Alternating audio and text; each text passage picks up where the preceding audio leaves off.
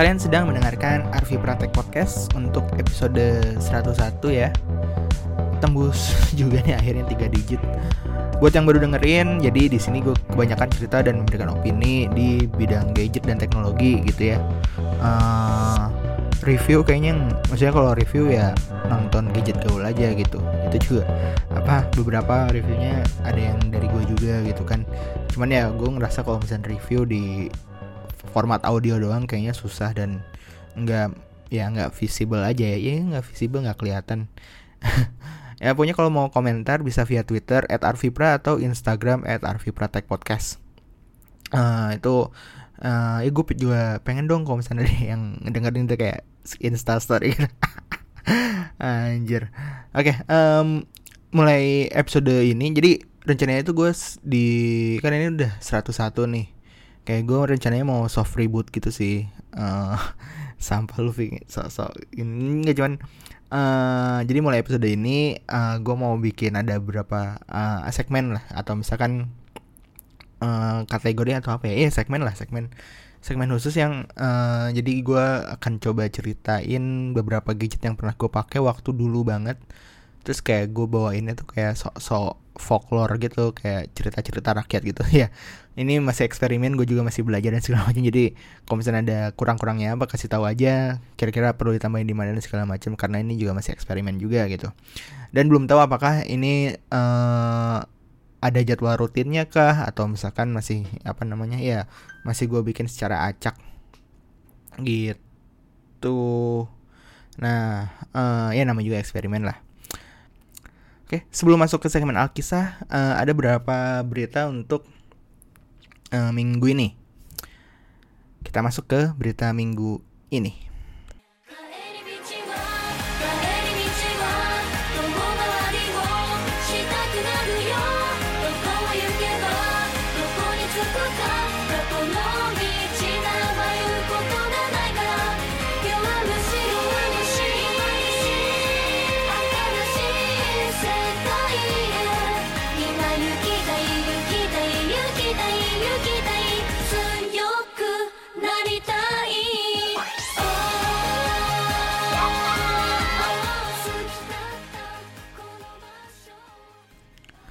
Oke, berita yang pertama ini uh, dari Antara News. Uh, Facebook akan integrasikan Messenger, WhatsApp dan Instagram. Messenger ini Facebook Messenger ya.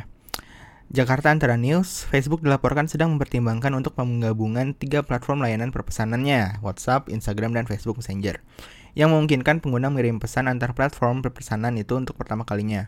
Rencana Facebook itu disampaikan oleh CEO Mark Zuckerberg menurut New York Times dalam laporannya. Dikutip Sabtu, Proses itu akan melibatkan pengkodean ulang perangkat lunak dasar dari tiga aplikasi untuk memastikan mereka bisa dioperasikan sesuai rencana. Seorang pengguna WhatsApp akan dapat misalnya mengirim pesan teks untuk pengguna Instagram untuk pertama kalinya tanpa harus berganti aplikasi. Wow. Pengkodean ulang perangkat lunak itu juga akan melibatkan pengaktifan enkripsi ujung ke ujung end-to-end encryption uh, pada ketiga aplikasi. Menurut Mike Isaac, dari New York Times. Sementara semua pesan WhatsApp akan menggunakan fitur keamanan itu, yang mencegah siapa pun, termasuk Facebook sendiri, untuk mencegah dan menyensor isi pesan. Facebook Messenger hanya mendukung end-to-end encryption uh, dalam mode percakapan aman khusus yang tidak aktif secara default dan harus diaktifkan secara terpisah untuk setiap obrolan, sementara Instagram tidak memiliki enkripsi sama sekali. Meskipun end-to-end encryption adalah tindakan keamanan yang berharga bagi pengguna, end-to-end encryption dapat membuat Facebook tidak bisa memindai pesan sebagai bagian dari bisnis periklanannya. Teknologi ini juga mendapat tentangan dari organisasi penegak hukum karena menghambat kemampuan mereka untuk mengintercept komunikasi yang dicurigai secara real time. Uh, ya ini mena apa namanya kalau menurut menarik gak menarik ya karena hmm, orang-orang karena karena buat gue sendiri kayak kontak di WhatsApp, kontak di Instagram dan kontak di Messenger itu tuh kayak beda-beda gitu circle-circle-nya gitu loh dan maksudnya uh, ya gue yang nggak punya Instagram pribadi pun nggak mendapatkan manfaat yang gede banget sih dari integrasi ini. Cuman misalnya ada beberapa orang yang emang apa namanya uh, memang perlu sih ini mungkin menarik ya maksudnya kayak uh, jadi nggak ya itu tadi nggak perlu pindah-pindah aplikasi untuk apa namanya mengirim pesanan segala macam. Kadang-kadang beberapa ada yang ini juga sih yang kayak uh, di chat Instagram tuh bahas apa, di chat di tempat lainnya tuh bahas apa, padahal dua orang ya apa orang yang sama gitu komunikasinya gitu kadang-kadang kayak gitu. Jadi ya ini bisa memudahkan lah kayaknya ya. Maksudnya menggabungkan ketiga uh, apa namanya apa chat pesan chat ini uh, jadi satu aplikasi doang. Ya oke okay lah. Nice. Hmm, lalu yang kedua yang kedua ini dari ini nih dari Xiaomi. Smartphone Android Go dari Xiaomi siap meluncur. Liputan6.com Liputan6.com Jakarta, desas-desus mengenai smartphone Android Go dari Xiaomi akhirnya terjawab sudah. Hal itu dipastikan setelah akun Xiaomi Filipina mengungkap keberadaan smartphone itu.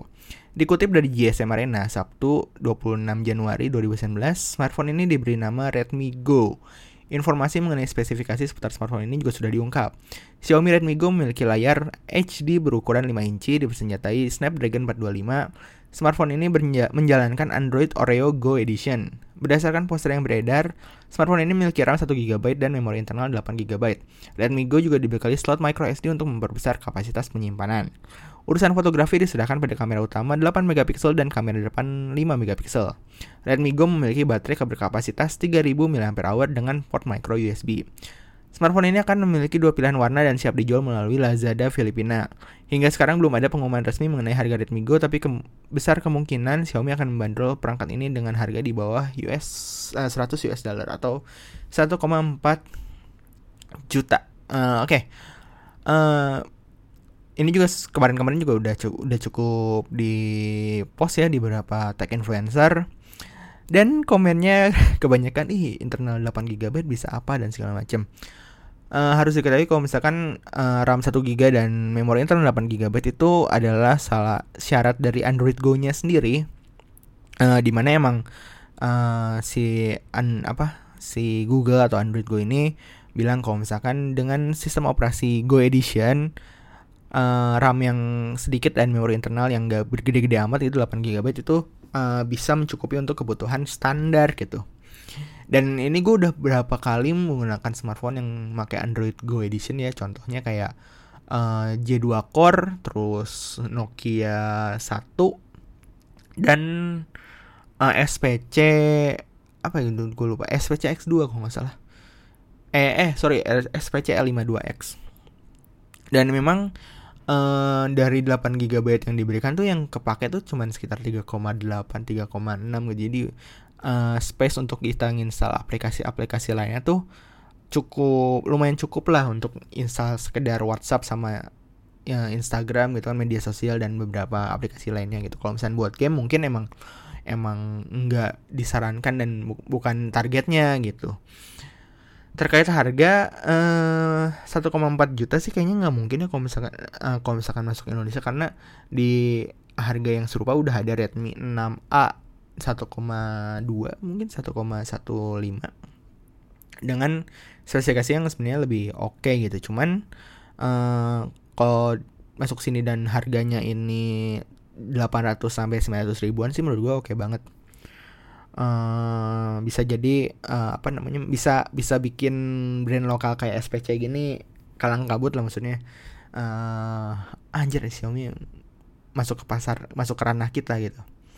Dan satu hal yang bikin gue penasaran adalah uh, kan ini kan pakai Android Go Edition apakah dikasih skin MIUI atau enggak? Karena si skin MIUI ini cukup termasuk berat ya dan bukan berat sih maksudnya uh, butuh space yang gede banget kayak dari 16 GB tuh mungkin bisa kepake sekitar 7 sampai 8 GB itu untuk untuk kita install aplikasi itu dan sisanya tuh udah kepake sama si sistemnya gitu. Jadi gue cukup penasaran sih apakah um, si make skin MIUI atau um, apa namanya kayak di Nokia 1 atau SPC L52X itu uh, tampilannya stok Android gitu. Kalau misalnya di J2 Core itu uh, dikasih skin ini, dikasih skin Samsung Experience gitu. Jadi kayak mirip-mirip smartphone Samsung lainnya gitu. Walaupun ada beberapa fitur-fitur yang cukup dipangkas dan nggak ada gitu. Cuman ya kayak aplikasi kayak Samsung Galaxy Gear itu sih masih masih masih ada. Gitu. Oh ya, ini tuh kalau nggak salah uh, berkas TKDN-nya kayaknya udah lolos dan segala macam tinggal kayaknya bareng sama Redmi Note 7 sih harusnya sih harusnya ya mungkin kapan April uh, oke okay. terakhir ini uh, pakai RAM 12 GB Vivo Apex 2019 hadir tanpa lubang dan tombol. Liputan 6.com Jakarta, meski gelaran acara Mobile World Congress 2019 baru akan digelar bulan depan, sejumlah vendor berbondong-bondong membocorkan informasi tentang produk yang bakal mereka perlihatkan pada ajang tahunan tersebut. Setelah Samsung, Huawei, Oppo, dan Xiaomi, kini giliran Vivo yang mengungkap informasi smartphone terbarunya yakni Apex 2019. Yap, ini merupakan seri penerus Apex yang diumumkan Vivo pada Februari tahun lalu. Perusahaan asal Tiongkok tersebut mengumumkan Apex 2019 pada konferensi pers di Beijing. Seperti smartphone Meizu Zero yang diluncurkan kemarin, Vivo Apex 2019 tidak menampilkan port, lubang, dan tombol fisik apa pun. Ini berarti kamu tidak akan menemukan headphone jack, tombol power, dan volume untuk uh, atau port USB Type-C yang biasanya digunakan untuk mengisi daya baterai. Dikutip dari halaman dari laman Android Central, Jumat 25 Januari 2019, Vivo mengandalkan sebuah konektor magnet yang dipasang di belakang MacPort yang memungkinkan pengguna untuk mengisi baterai dan transfer data. Oke, okay? sayang eh, dihilangkannya port untuk pengisian baterai ini dapat digantikan dengan teknologi pengisian baterai eh, nirkabel menggunakan eh, tek teknologi key charge ya. Uh, karena tidak ada lubang dan tombol fisik di body, Apex 2019 hampir tidak ada bezel di bagian depan. Vivo juga menyingkirkan kamera depan. Dari segi hardware, smartphone ini sudah menggunakan koneksi jaringan 5G dan ditenagai prosesor terbaru milik Qualcomm yakni Snapdragon 855. Platforma Apex 2019 juga didukung oleh RAM 12GB dan memori internal 256GB. Untuk Vivo, nah, nah. oke oke oke oke. Ya, fingerprint sensornya juga di dalam layar ya. Uh, dan maksudnya sekarang juga udah pada ada beberapa smartphone yang menggunakan itu kayak contohnya Vivo V11 Pro sama uh, Oppo R17 jadi ya hmm, udah nggak udah nggak wah lagi sih. Yang mereka itu tadi udah nggak ada tombol udah nggak ada port. Ini udah masa depan banget. Hmm, nggak hmm, ada tombol nggak ada port. Jadi tombolnya itu rata-rata menggunakan pressure sensitif ya kayak di HTC uh, U12 Plus. Ya kan? Hmm, jadi pakai pressure sensitif terus ya Komsen ini tadi pakai MacPort ya buat ngecharge sama ada uh, pengisian daya wireless. Cuman uh, ya apa ya ini tuh menurut gue ya smartphone eksperimen aja gitu. Apex uh, seri Oppo nya seri Find nya Oppo itu tuh gue ngelihatnya gini gue ya gue ngelihatnya tuh sebagai smartphone uh, eksperimen aja gitu. Bukan apa ya smartphone yang ditujukan untuk daily use. Sebenarnya bisa dipakai untuk harian cuman ya tujuan dari smartphone ini ya eksperimen kayak oh gue udah bisa gini loh gue udah bisa udah, udah bisa gini. Tapi maksudnya si teknologi yang diperkenalkan itu belum tentu dipakai juga di generasi berikutnya gitu. Kayak emang cuman sekedar eksperimen aja gitu menurut gue ya. Uh, sama halnya kayak seri Mi Mix gitu kan seri Xiaomi-nya Mi Mix jangan salah sebut ya Mi Mix uh, itu ya itu apa namanya uh, tujuannya ya si eksperimen itu tadi gitu bukan uh, eh, gue ngeliatnya kayak untuk daily use daily usage ya mendingan Mi 8 gitu daripada Mi Mix 3 atau berapa gitu. Menurut gue ya karena ya itu tadi belum apa belum pat belum bukan belum paten belum fix dan kayak ya masih terasa eksperimennya masih terasa banget gitu. Belum belum apa uh, bisa jadi nanti um, si pengembangan si HP-nya justru malah dihentikan dan segala macam gitu. Ya kemungkinan failure-nya tuh menurut gue cukup gede gitu. Uh, dan gue uh, males banget kalau misalkan beli barang beli produk yang masih eksperimen gitu. Beli ya gitu. Kalau misalkan apa make sih gue sih seneng seneng aja. Jadi kalau misalkan disuruh beli barang-barang eksperimen sih gue sih males gitu.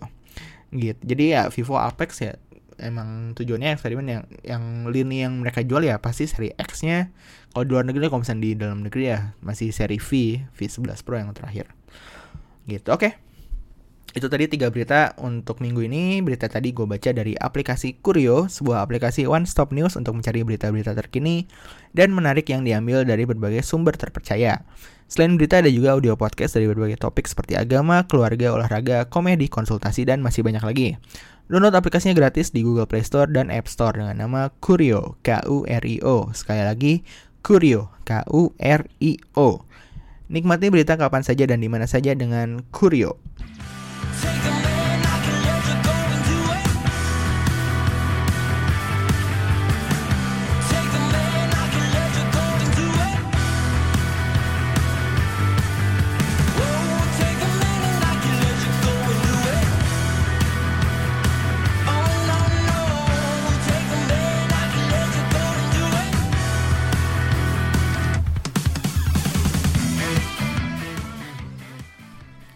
Alkisah saat saya SD, kelas 5, handphone merupakan barang yang mewah untuk seumuran saya. Jangankan bocah ingusan yang masih ramai bermain di luar rumah, para raksasa saja belum pasti memiliki handphone. Entah belum membutuhkan atau belum memiliki emas untuk ditukar. Merek yang hadir pada zaman ini tidak semembeludak saat di masa depan.